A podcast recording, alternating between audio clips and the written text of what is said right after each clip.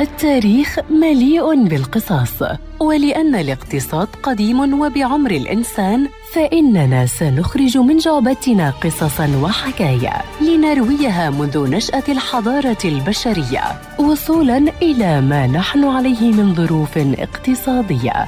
في بودكاست تاريخ الاقتصاد مع المدون الاقتصادي مجد النوري عبر إذاعة أجيال ومنصاتها المختلفة.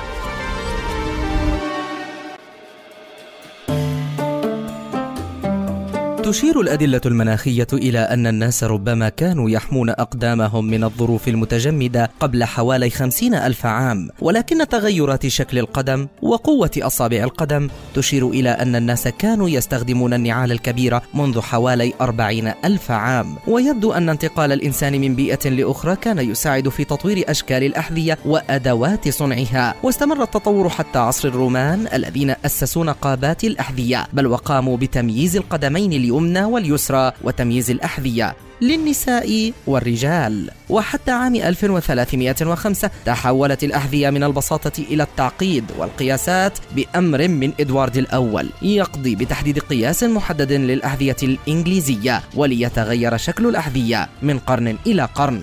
ثم تطورت صناعة الأحذية ميكانيكيا وتحديدا على يد المهندس مارك برونيل خلال حروب نابليون فطور آلات للإنتاج الضخم للأحذية لجنود الجيش البريطاني وقد كان الاقتصاد عاملا في تطور الأحذية وكانت الأحذية أيضا رافدا جيدا لاقتصاد بعض الشركات حتى وصل سوق الأحذية في وقتنا الحالي إلى أكثر من 100 مليار دولار أمريكي على صعيد الإيرادات فقط.